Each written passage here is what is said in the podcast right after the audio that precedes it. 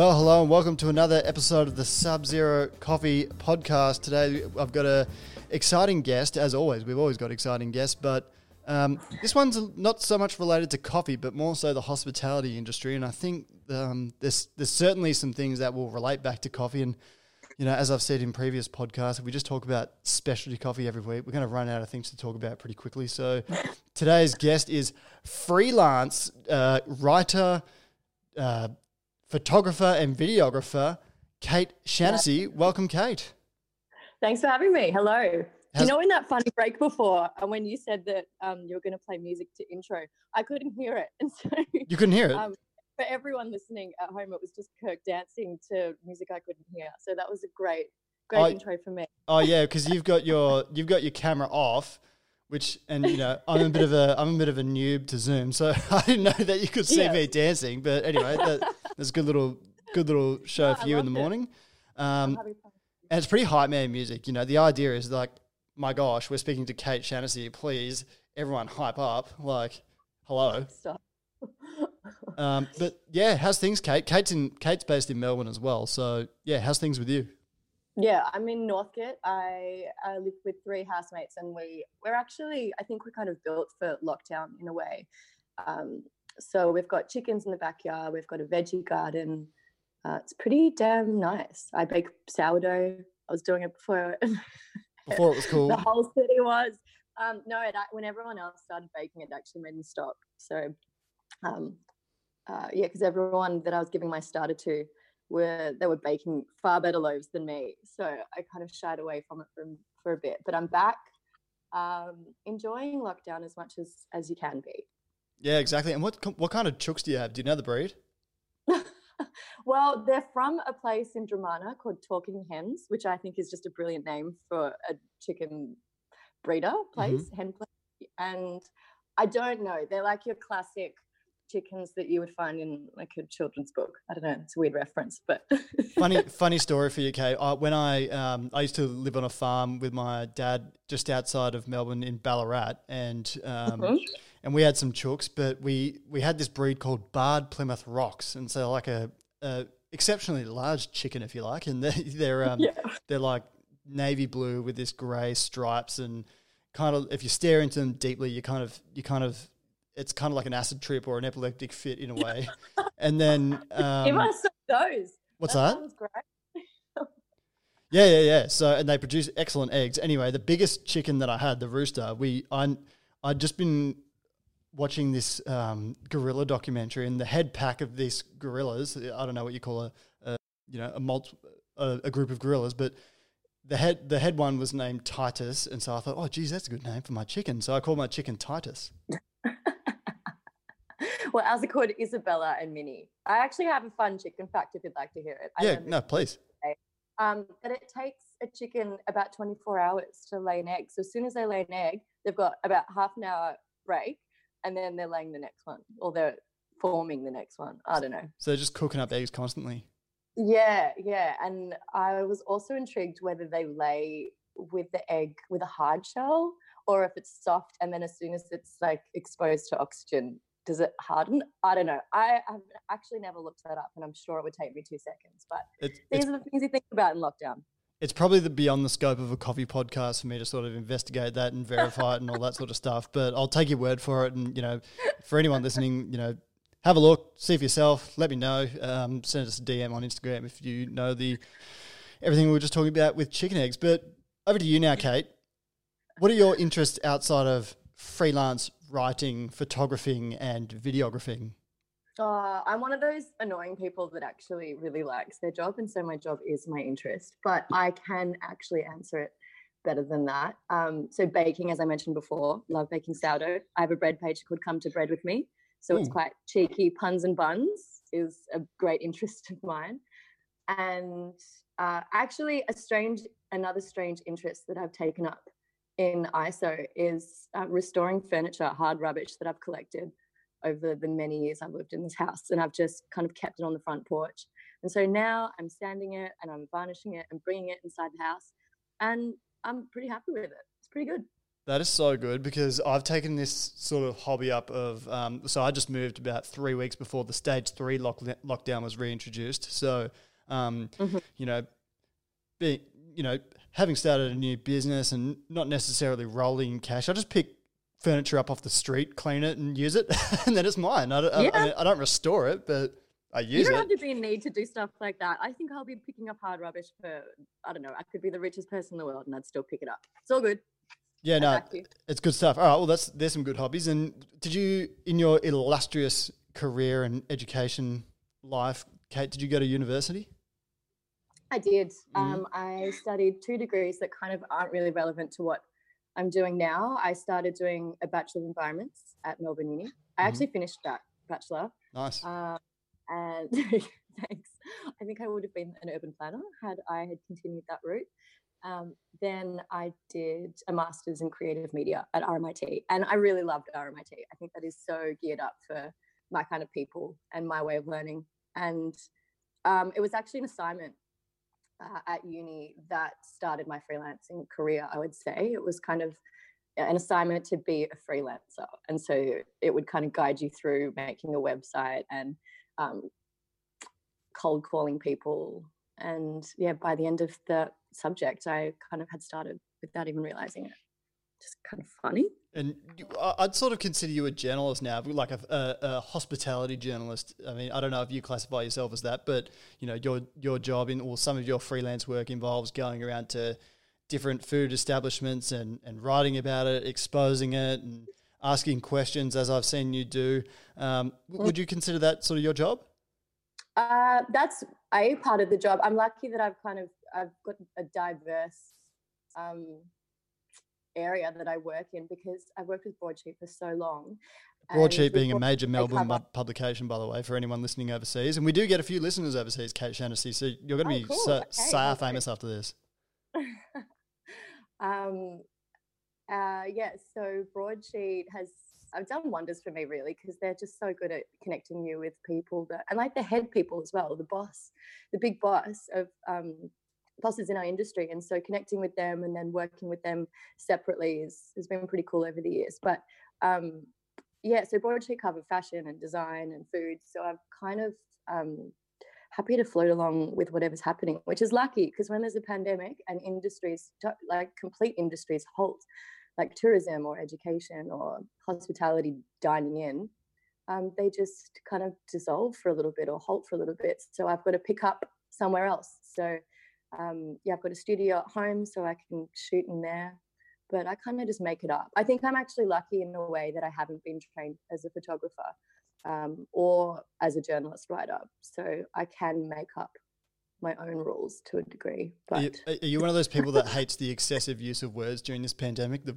one of them being pivoting. Oh, have you pivoted? Oh, unprecedented has got to be the number one. Um, it is, pivoting. Yeah. Um, no, I don't mind. As I just as long as people are, are kind of not over. No, I look. I don't. I don't really mind. I think I'm probably guilty of overusing some words too. So I'm pretty. It is. I'm, it is. It, they are the most appropriate words for you know the circumstances in which they're really being used. But you know, whatever. Yeah, that's true. But yeah, I think everyone's kind of actually someone that I work with said this um, said that uh, people that say that we're all in the same boat is quite is actually not quite correct as as saying that we're all in the same ocean but in different boats and i find that really that's quite visual for me to understand what's going on right now is that yeah there's one pandemic but it's affecting everyone so so differently so yeah and i did a i did a podcast I did a podcast with a former colleague, Dan Dick, last week, and he had sort of gone through. Oh, I know Dan Dick from St. Ali. Well, he was saying Ali. He opened up his own. Um, he opened up his oh, own. Nigel. Yeah, he opened up his own venue, Nigel, and um, in in the podcast, he actually, and you know, this this is this is going uh, a bit deep here, Kate Shaughnessy, but he he um, him and his wife unfortunately lost their two twin boys who one they were delivered stillborn. So and he was kind enough to come and share that on the on the podcast. And it just goes to show that you know hospitality operators are on one hand they're you know they're battling the the pandemic, like you said, we're all in the same ocean but different boat. And then you know in in his personal life he's battling that, and which is obviously a shocking thing to happen, let alone this year. Absolutely. Oh, he's such a beautiful person. I actually have quite a history with Dan Dick. We did dancing class together when we were both at high school. And so I've kind of worked with him at St. Ali. And then I covered his um, Cafe Nigel with broadsheet and, and photographed it too. And yeah, when I heard that news, I was just devastated for him. He's just too good and happy and yeah, he's too good a person. But um, yeah, as if people in hospitality need to prove more resilience. yeah, that, that's that's what I think. Just, like he's know.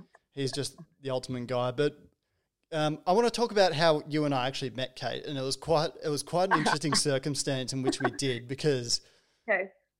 I'll, I'll, I'll, go ahead and tell the story. If you have anything to add, we'll we'll, get, we'll go there. But um, or subtract, or subtract, or subtract. But uh, so my version of events was that Todd, my friend Todd and I, my business partner, partner Todd and I, were excited to go to the launch of the new uh, Ona Coffee store in Melbourne.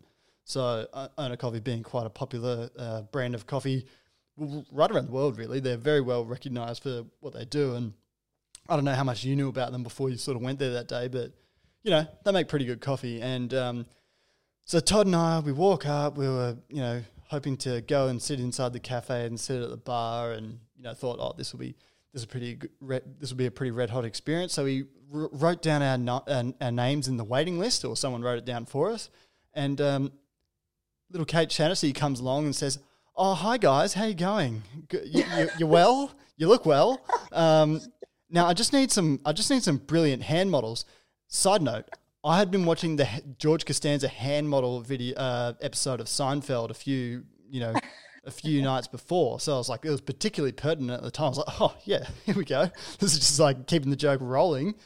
Anyway, so we go and sit on the table outside. Beautiful sunny day in a Melbourne winter, um, and all this food gets brought out to us. And the the waiter of the day was actually the world barista champion who owns Ona Coffee, Sasha Sestic. And so, you know, not only are Todd and I just getting the food experience, you know, it's getting delivered to sort it's getting delivered by Sasha Sestic and he himself made all of the coffee. And like to baristas like us, Kate, that's kind of a big deal. And we were just like, oh shit, yeah. And um and then we got all of that food and all of that coffee we made for free because it was used for, you know, work purposes, of course. Um, and it was delicious. And then yeah, that was that was that was how we met. Well, I'm glad you were there because I could not have had the discussions with Sasha about coffee that you and Todd were having. So I felt like I kind of could just sit back, listen, take it all in. I thought it was great. Well, it was kind of being there. Yeah, well, it's kind of clash of um, you know, uh, two two two of the same sort of concepts really because they they like us freeze a lot of coffee and they're, they're sort of creating these um, exceptional and extensive menus and really sort of paved the way for us to do what we do. Um, and you know for us to just sit there and cop all of that food and beautifully made coffee that morning I might add as well. Remember that filter coffee you made? Yeah it was beautiful. And it was like red. I know I think because the sun was out especially but it was like a really dark red color as well. One of the coffees that came out, it was beautiful. He kind of really made my nice. head explode. It was just that, that flavor. I actually didn't real. I thought you knew. I thought you knew everybody. That's so funny. I think you kind of took it all in your stride very well. It was very comfortable for you. I'm. That's a surprise to me that you didn't know everybody. yeah. Well, um, you know, yeah, you, you can't know everyone, can you, Kate? But um, it was funny. And to add on to this story, uh, towards the end, you had parked your car in a let's just call restricted area, and someone someone had blocked you off, and it was about a ten minute operation to help you reverse your car out because this, uh, let's just say, belligerent woman would not move her car. I think her name was I think her name was Karen. I, I, I can't quite confirm though. Um, and but eventually we got your car out. Yeah, I think it was only like a 13 point turn in the end, which is a record for me. but anyway, we got that story out of the way, and you know that was a that was you know that was a very eh, that was a very good morning for Todd and I to rock up there. But obviously, you cover a lot, you do a lot of work in the hospitality industry. What is it that you like about the hospitality industry? Um, definitely uh, the people, I would say. Absolutely. I find, and even how you brought up um, Dan Dick before is just a perfect example of people and the sacrifice and how much hard work goes into it. I find being around those um, kinds of people is truly it gives me energy. It's truly inspiring, and if I'm constantly interviewing people of that kind of caliber, then then it means that I can kind of mimic it somewhat in the work that I do or find energy to kind of get up and work on the projects that I have. So, um, and it's just so interesting. Everyone has something new to offer, or the innovation is really is really cool. So that's what I particularly like. Definitely well, the people. Yeah, it's it's good that you mentioned innovation there because I think a lot of people are um, sort of applying science to food and beverages, so to speak. I know a lot of bartenders do it, mixologists, like their their work is mm. exceptional. Um, and yeah. with food, you think of people like Heston Blumenthal and Shaun Quade, who are both exceptional chefs. And uh, I mean, the, I'm sure there's plenty more that I haven't mentioned. But um, what are some of the? I'm, I'm interested to know, Kate Kate Shaughnessy, or is it, can I say Kate Shaughnessy, or is it Kate Shanassi? How do I say it? I actually really liked how you said Shanassi at the start. That's not exactly how I say it, but I think it's like snazzy. So well, I was I'm just I was just happy to put a bit of spin for it, like. Yeah, I like it, but it's actually just Kate Shaughnessy. It's like a butchered Irish um, last name, so I'm the only one that has it, and it made my website very cheap and easy to get. So good. Well, I'm just going to roll ahead with Shanassi then. All right, Kate Shanassi. Yeah. What are some of the what are yeah. some of the hit us with some of the better? Oh, not better. What are some of the most exciting, big, memorable stories that you've done through your work as a freelancer? Oh, um, oh my gosh. Well, I I actually used to work, and this is not hospitality related at all, but I used to work for Mushroom Group, which is they're like an uh, national music touring and publishing. They're like the, the monster of music mm-hmm. booking and um, a big agency in Australia. And so I was doing their social media video content for about a year and a half. And each week, um, the social media coordinator at Mushroom Records and myself would get sent somewhere to go and interview a band or go and do um, a weird activity and interview a, a, singer or something. And so the places that we ended up with that were just insane. Like um, we got sent up to Sydney to go and make pasta with Alt J, which was absolutely hilarious. And there was so much in that interview that we couldn't actually use because they are just so wacky with their ideas and where they get their inspiration from with their music.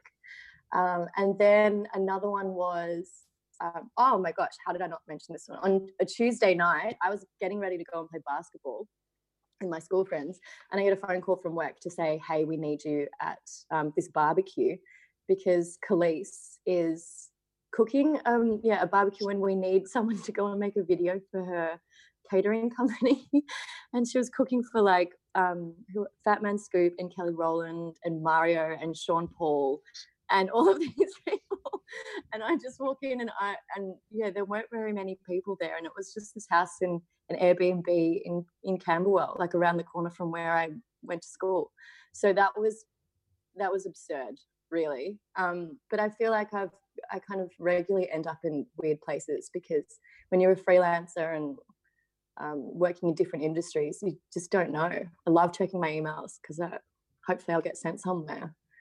Yes. So, so, these are all very exciting stories, and it, it, it takes me back to my days at St. Ali because I don't know if I've mentioned to you, but I used to work there, and um, you, you, get some pretty interesting people roll through there as well. In in because of course, yeah. Like who have you? Oh, Nick Kyrgios loves it. Uh, so a prominent Australian tennis player. We've had some more tennis players yeah. through there. A lot of the AFL players love it. It's Eddie McGuire's yeah. Eddie McGuire's sort of watering hole. So he's there sort of every day when it's uh, you know when there's not a pandemic. Um, oh, who else have we seen there? Quentin Tarantino's been there. Uh, Patty Mills, Australian basketball. Andrew Bogut. Um, oh, the list goes on and on. But I think they, they I don't know how they, and you know, to to St. Ali's credit, they've sort of established themselves as that go to place in uh, when you're in Melbourne for coffee and uh, mm. Even no, I've got to say, I feel like they established a brand as well before a lot of coffee places like merch and kind of like a badass, um, ahead of the game kind of steez. So I feel like, yeah, St. Ali, I've always felt quite cool. well, the um, well, the uh, and that's very much to the credit of Salvatore Malatesta, the owner there, and he's um, he's a wacky guy. Uh, if you ever meet him, you you can't really unmeet him. He um, that is true. Yeah He's, uh, but yeah, you're right. Meet him. That is hilarious. But he's he's always very much focused on on just as much on coffee and food as he is on sort of the digital sphere and you know forward thinking in that regard. And um, you know, they when the pandemic started, they saved like 80 jobs. The second podcast I ever did was with Sal about this very matter. So he was packing hand sanitizer for Wuhan before coronavirus had come to Australia. So he had just, you know, had this arrangement to pack sanitizer because one of his friends needed some stuff back. And he was like, yeah, I can do it. Then by the time the pandemic hit here, it was like, oh, Jesus, yeah. these, are, these are in hot demand.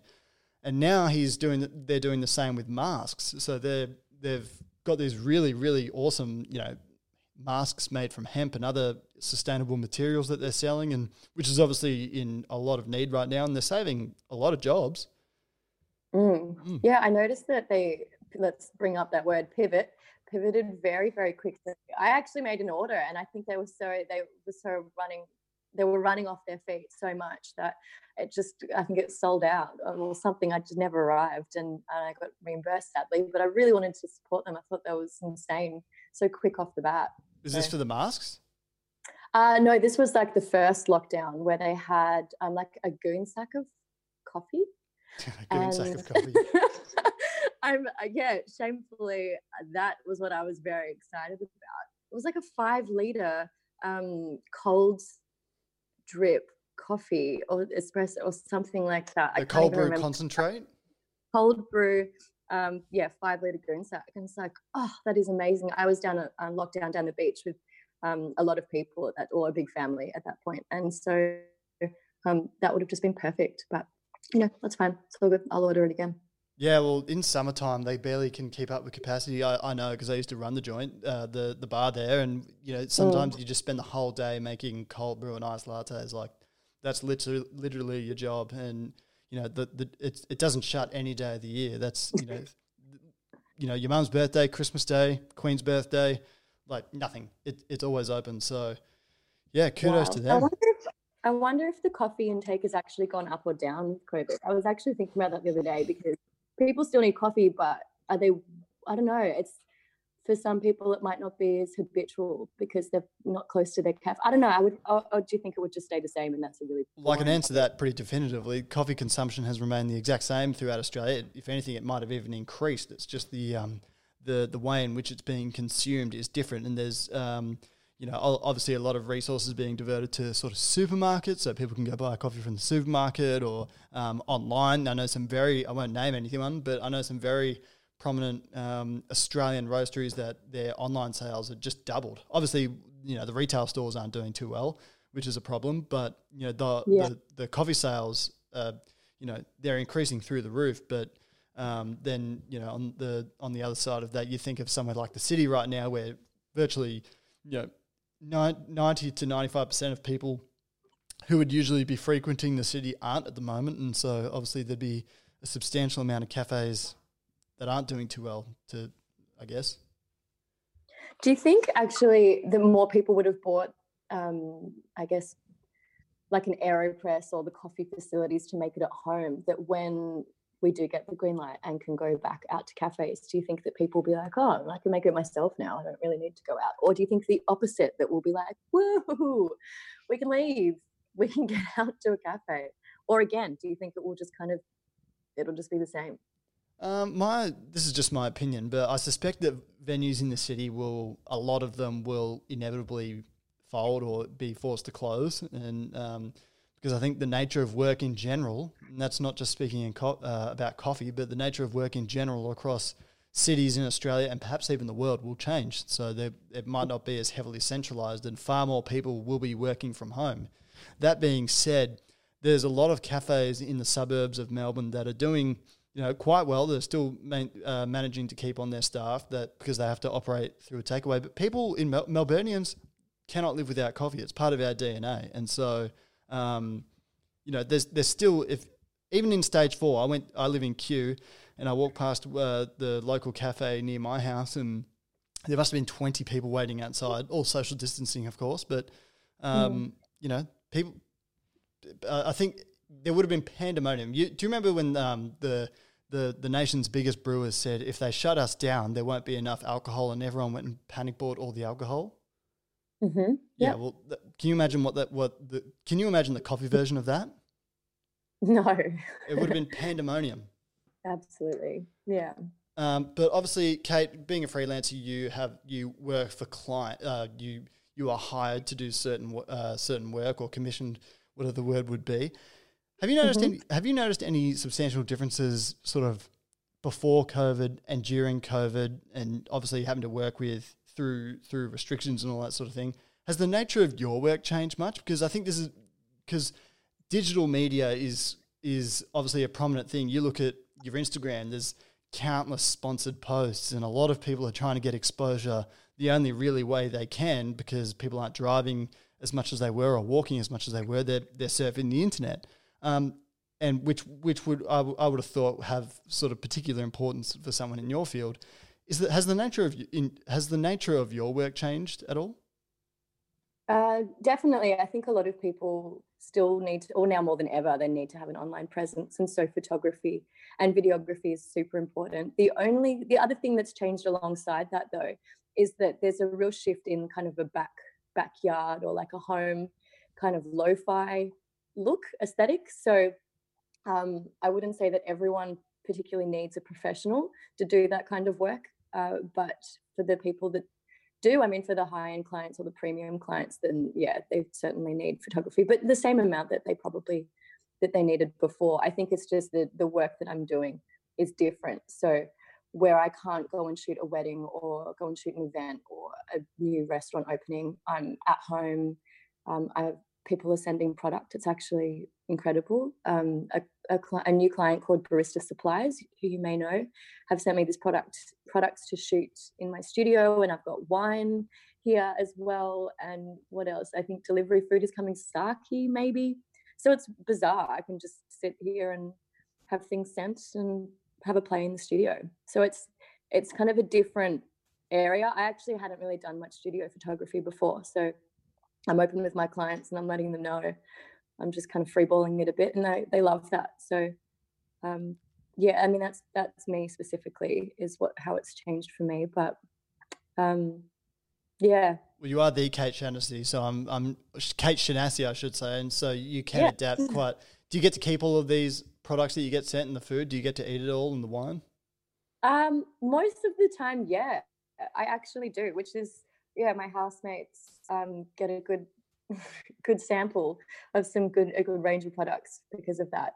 But uh, no, my clients are legends. I really, I think that's the best thing about freelancing is that you actually, well, to a degree, you get to choose. I, obviously, not at the start. When you're starting out, you take all the work you can get in a way. But um, now I can sit back and I can work with um, really going back to people, really good people and then the product or that's actually quite that's secondary if they're good people then i will i'll figure out how to work with them or what i can do um, that will help them so um, yep Yeah, well, I, I suppose you know, given what we've just explained, th- these sorts of things are probably for for the businesses that are trying to sort of survive and grow through these times. You know, digital media and and all those sorts of things are of particular importance. Um, so, in a way, you you may be in more demand than ever. I don't know. Can can you say anything about that?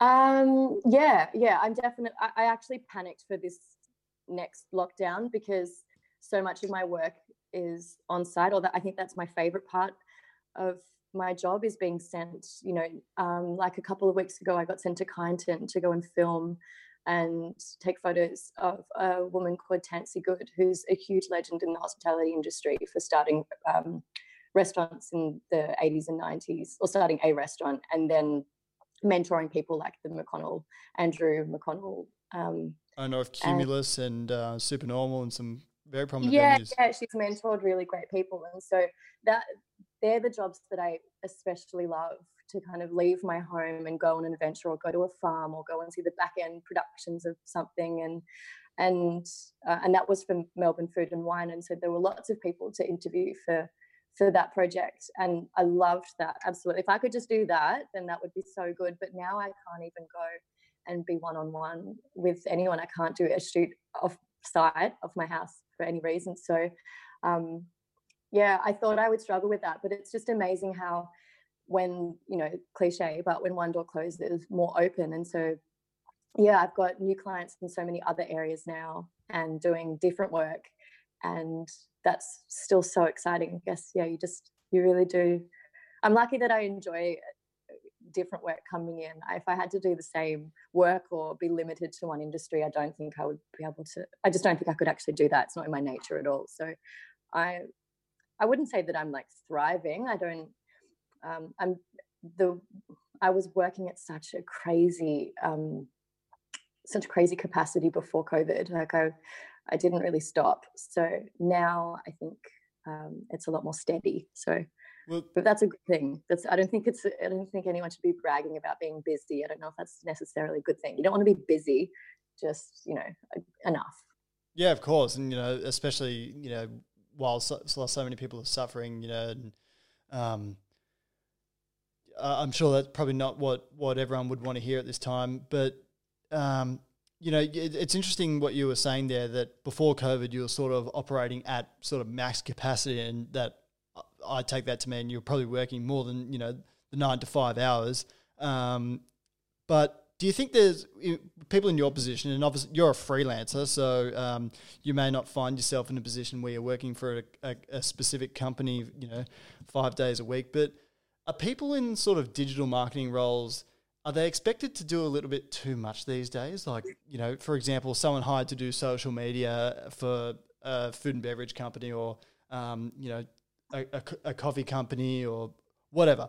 Um, you know they're expected to be not only a social media manager but a graphic designer a video, videographer a photographer able to build websites. Is that all too much for one role completely yes it is and i think if anyone can actually take that role and they have all of those skills work for yourself because that's that's insane but that actually I, I think that's that was happening about six years ago when i was trying to get a full-time job and they were the skills that people wanted and i didn't have those skills yet and so no one really would hire me so i had to work for myself and i feel i'm so thankful that that's what's happened. I mean I don't know where else I could have gone or if someone had hired me, but I'm I definitely absolutely love my job and love what I can do. So I'm I'm happy that no one would hire me and I had to hire myself in a way. So yeah, if anyone's listening and you have all those skills, hire yourself, work for yourself and see where it goes.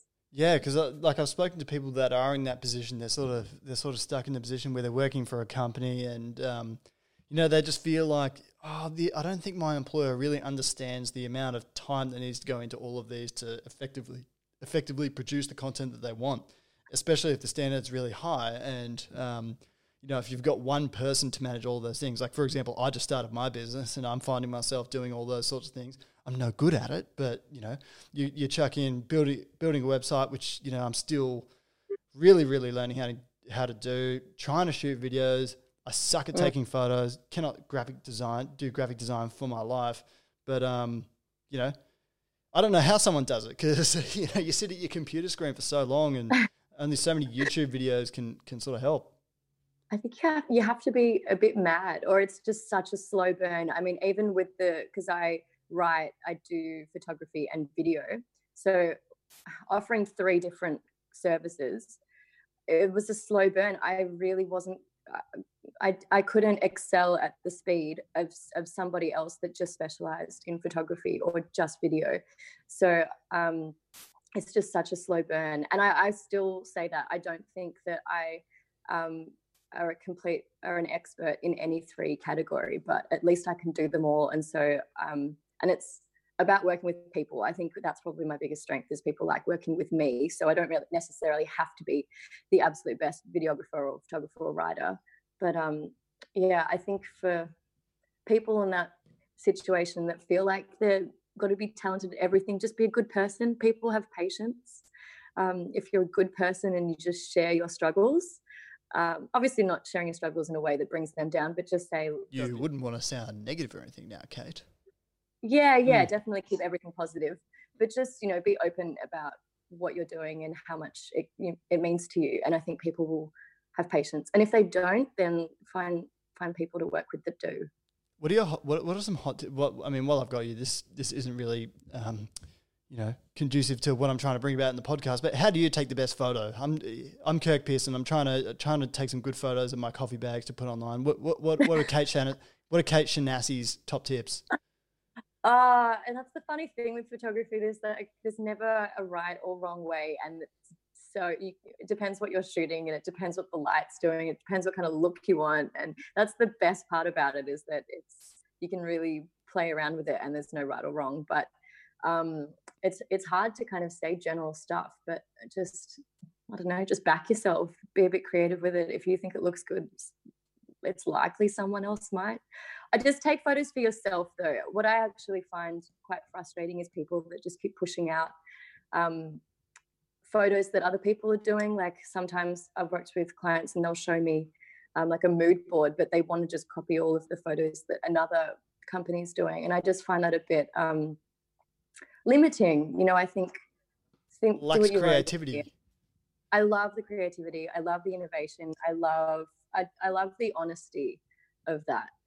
And um, yeah, they're the clients that I that I work with mostly that um that are thinking a bit outside the box, although that are doing it in their own way and they're not really completely they're not too phased about what else is happening. And I get really excited about that. Well, Kate Shanasy, um, next question is looking forward to the future, and I want your answer both as Kate Shanasy, the um, digital media extraordinaire, and Kate Shanasy, the hospitality enthusiast. Um, what do you think the future of the hospitality industry looks like post COVID? So, um, to give you, a, you know, say for example, we get a vaccine one day. Will it ever be the same? Like, you know, will there be hand sanitizer at every every um, you know restaurant we go to? What does it look like? Um, I think people will definitely appreciate it a lot more. I I'm going to be positive about this because I mm. um, I am an optimist, and so I'm just going to focus on the positive for this answer. But I think what we've learned as a whole is how important it is to be local.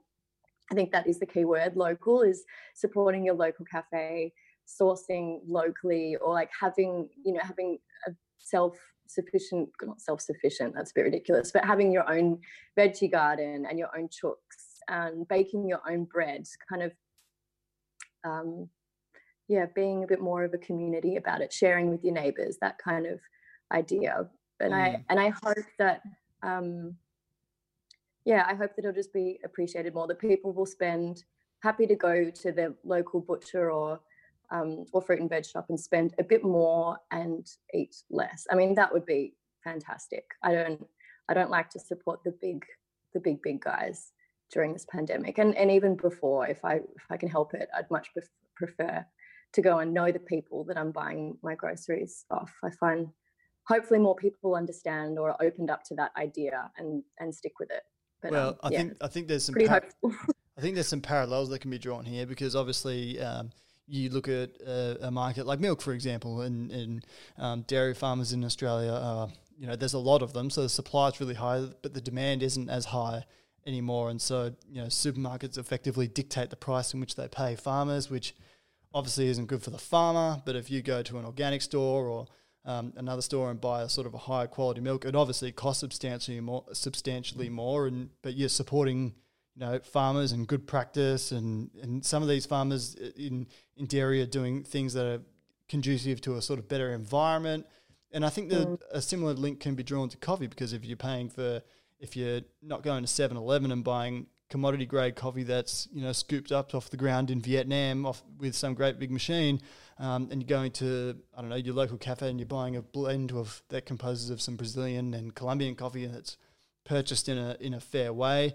um, you know, more people along the supply chain win. Um, obviously, people need to be prudent with their budgets, and maybe a, a you know you, you've got to sort of um, you know buy things that are within your means. And uh, but you know where where possible, yeah, I, I would agree, Kate. I think people should absolutely encourage uh, support sort of smaller businesses that sort of promote better, you know, bigger things beyond the product that they're sort of drinking. If that makes yeah. sense. Yeah, and even just the last few cafes that I've not reviewed, but that I've covered news articles for, they have brought a fridge into their cafe and they've got like a milk and, and essential supplies section, and where they have you know they sell bread and and eggs, and I'm noticing that with cafes that they're kind of becoming like a general store as well. I, I think that might stay to a degree where they're kind of that reliable corner store for the their local community as well as dining in. I think in, in my in Northcote that was kind of already happening. A lot of the um, a lot of the cafes are like pantries, but maybe that will happen more and more. I hope. Well, I think- and also, actually, I have this radical idea with meat because um, we all know that meat, um, the abattoirs are kind of they're struggling at the moment, and um, I think meat consumption or has or supply has has been reduced by a third. Mm. So I have like radical idea that meat will be like this luxury product that um, butchers are in control of or restaurants, hospitality, but you can't um, access it at, at home and, and the supermarket. I just think that would be such a great environmental win and ethical win if it was controlled like that. But you know, that that I can see so many people disagreeing with that. There's a very controversial topic. But me personally, I don't eat that much meat. And I just think it would be how amazing if it was just this special occasion food that was really valued and appreciated. Yeah, so. and and to it's very interesting that you, that you bring that up because in Victoria, for context, anyone that's listening outside of Victoria and isn't already aware, um, there's been large uh, outbreaks of COVID nineteen at uh, Victoria's largest abattoirs. So they're the suppliers of meat to the major supermarkets and all these sorts of things they were forced they were forced to reduce their production by a third by the government and have some very stringent measures in place to protect their workers from COVID nineteen. And um, the effect of which is obviously that the supply of meat to Victorian supermarkets is greatly reduced. And it's it, and it's interesting, Kate, because you know you I'm I'm not vegan by any means. Um, I, I, wouldn't necessarily call myself a carnivore either, but I went to get some um, I went to get some um, lamb shanks the other day from the supermarket. I thought, you know, it's very cold. I'll I'll um I'll make some lamb shanks, but the meat was all sold out, and so I've been eating vegan for what ten days now, and yeah, I kind of don't mind it, and it's it's yeah, it's, it's, kind yeah. of it's becoming a habit of mine that um, I'm not going to. I don't think I'll ever go back to eating meat the way I did before. And mind you, I'm dating a vegan now, and so that sort of um, influences my eating habits as well. Have you ever seen Pulp Fiction? Yes. Remember, he's like my wife's a vegetarian, which kind of makes me a vegetarian. I'm kind of mm-hmm. I'm kind of like the vegan version of that, uh, but Australian right now. I know you've even just missed you've skipped the middle part of being vegetarian. You've gone straight to vegan, which is interesting.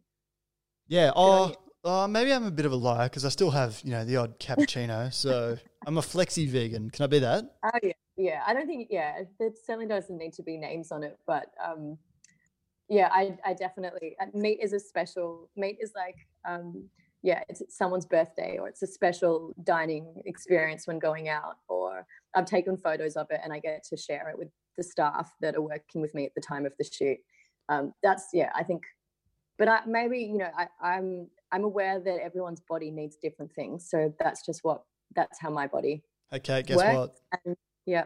It's my what? it's my birthday today. What? It's my birthday today. really? Yeah, yeah, yeah. It's my. Well, you should eat some meat. well, I was just like where I was going to go with this is that to, like my favorite food is Indian food. Like, oh, nice. If I was going to mm-hmm. get shot in the head and I got one last meal, like I'm I'm ordering chicken korma, butter chicken, um, the hot stuff as well, or beef not? vindaloo. Yep, you sum me up. Um, three or four. Do you have like a towel around your neck, and do you like to sweat with it, or not? They're not that far. Oh, it's it's eaten too quick for that to even happen. Like, oh, okay, I, that's like a secret dream of mine to eat food that's so spicy that I just break out in a big sweat. But yeah, equally, I don't, I don't know why I haven't done that. It's a pretty easy dream to fulfill. I must I must be a coward. Well, if you're growing chilies in your backyard, then I'm sure you could arrange it. Yeah, yeah, I should. I'll I'll get onto it. But anyway, um, yeah. So special yeah, occasion tonight. I said to my girlfriend, "Oh well, yeah, um, yeah I'm going to order some Indian tonight." you know, it, yeah. couple of Indian, a couple of beers. Won't do me wrong. No, happy birthday! Oh, thank I, you. I can't believe you just told me that now. We should have just made the topic your birthday this whole time. Oh well, this, this is a podcast about you, Kate Shanasy. Like you know, it'd be a bit interesting. It wouldn't be wouldn't be that interesting if we um if we spoke about my birthday. But it was funny. I, yes. I, I, I've actually squeezed two podcasts in one day here. Like, you know, so I like to have a surplus of podcasts so that, you know, I don't get stuck, you know, some sometimes it's harder to get people on, you know, and you know for logistical purposes, I just sort of keep three or four in the bank at all times. But I interviewed someone else from Canada this morning, and I got up at three a.m. to do it. So I've been I've been awake for a fair while. You're wide. How many coffees in are you? Uh, 4 Mm-hmm. Yeah, which is yeah pretty pretty subtle for me to be honest. But um, Really? How many do you have a day?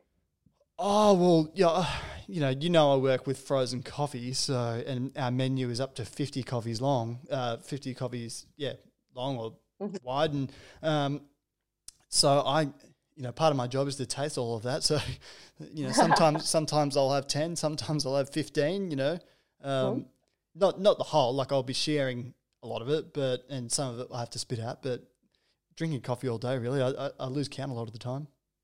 Yep. So, You made a coffee. you, are you drinking coffee right now? Um, no, I was, but I I kind of sculled it because I didn't want to be gulping throughout the podcast. So yeah, I I just imagined that I would be able to drink it at the same time, but then I didn't. Oh, you could have. I, would, No. I wouldn't mind. Short answer, no. Well, um, Kate, we're, we're nearing the end of the, the podcast here. One one question I do try and ask most listeners. Some weeks I forget, so um, that that's just how it is. But what's what are some of the best coffees you've ever had? You know, if, if, if we can if you can take me to a particular moment, it's it's obviously we, this is a coffee podcast. Um, so, what are some of the best coffees you've ever had? Um, ooh, I can't. mm, Oh, I. Do you know what? I really love this um, beautiful cafe in Melbourne, and it used to be my routine to go and do yoga at a place called Universal Practice, and then I would walk to a cafe called Napier Quarter, which is honestly like it's plucked out of somewhere in France or in Europe, and it's just so quaint. And there's a little roundabout in the hidden back streets of Fitzroy and i yeah I, it was a really nice routine to just kind of sit there and they i think it's actually so rare to go to a cafe that encourages you to sit for so long you know there's so many cafes as soon as you sit you can see that there's a line of people waiting to get in and so it kind of affects your um, you can't really relax when you know that there are people that really want to sit Mm. um, so Napier Quarter is like this. I'm probably ruining it now by telling everyone, but um, it's just this quiet, beautiful, tranquil place that encourages you to sit and stay for as long as you like. Read a book even, and I think that's pretty special. So um, yeah, I would say Napier Quarter. But then I also love a coffee after after dinner, which is Coffee after dinner. Yeah, so that's something that my family do is when we go out for dinner is we'll kind of stuff ourselves and then have dessert and then because no one really wants to leave we all just want to stay and chat some more and the restaurant don't mind it's already late so we'll just order coffees and so I really I think that's really special I think that's quite an Italian thing is to have um, an espresso after dinner so Well, that's it- probably The last time I did that was I went to France-Soir. You're familiar with France-Soir? You've been there? yeah yeah not Very- for a not a long time but yes very famous restaurant in Melbourne, but um, I love going there and just having a piccolo after dinner. Like usually I would never drink a piccolo, but or, or an espresso, especially at that time. But you know I don't mind it. Oh, I like it. I think that's yeah, first thing in the morning and the last thing at night. Have a coffee. That's I think that's a nice, nice lifestyle. Well, you're obviously seasoned enough so that you can sort of put yourself to bed with a coffee. I don't think most people can say that's them. Yeah, I don't think they can. I don't know why. I actually don't know that coffee really. It wakes me up. It wakes me up if I want it to, and it puts me to sleep if I want it to. I feel like I control the coffee. It does not control me. Yeah, and you know, there's some really amazing decaf these days. Like there's, you know, where that people are getting better and better at processing decaf to make it really, really tasty. And I'm I'm on this like sort of hunt for the world's best decaf, and I'll keep you updated. Um, if you're Sure. if you're ever into yeah, that, so but can up the intake for sure. Yeah, I'll have Yeah. two coffees before bed. Yeah. yeah, well, um, yeah, I just I don't know. I just I'm just pretty fascinated by decaf. I don't think a lot of people people might be surprised to hear me say that, but I don't think people pay it enough respect. But you know, we'll get there, Kate Shanasy. We'll get there. no, keep me informed. I I don't know anything about decaf to be honest. So definitely let me know when you have any kind of breakthroughs. All right. Well, um, you know, we're I, I think we've we, we've run out of time here, Kate Shanasy. You've been very generous to come on the podcast today, and I'm going to go have my uh, vegan lasagna for morning tea. I had pancakes for breakfast this morning, which were kindly cooked for me, and now I'm going to go have my lasagna because you know Yep. it's my birthday and I can do what I like. Um, And then a birthday butter chicken. Happy birthday. yeah, birthday butter chicken with a cheesy garlic naan. Um, but anyway, Kate, thank you so much for coming on, and I really look forward to sort of being invited to be a hand model in the future again. And um, yeah, I'll find you. yeah, looking forward to seeing you out and about town, and you know, just hopefully helping people rebuild, you know, after this, and keeping it positive, keeping the vibe high, and you know, Of course. flavor Mhm. high, even higher. Of course. Thanks so much for having me. Has been really fun. No worries, Kate. Well, as always, everyone, please stay safe and stay cool.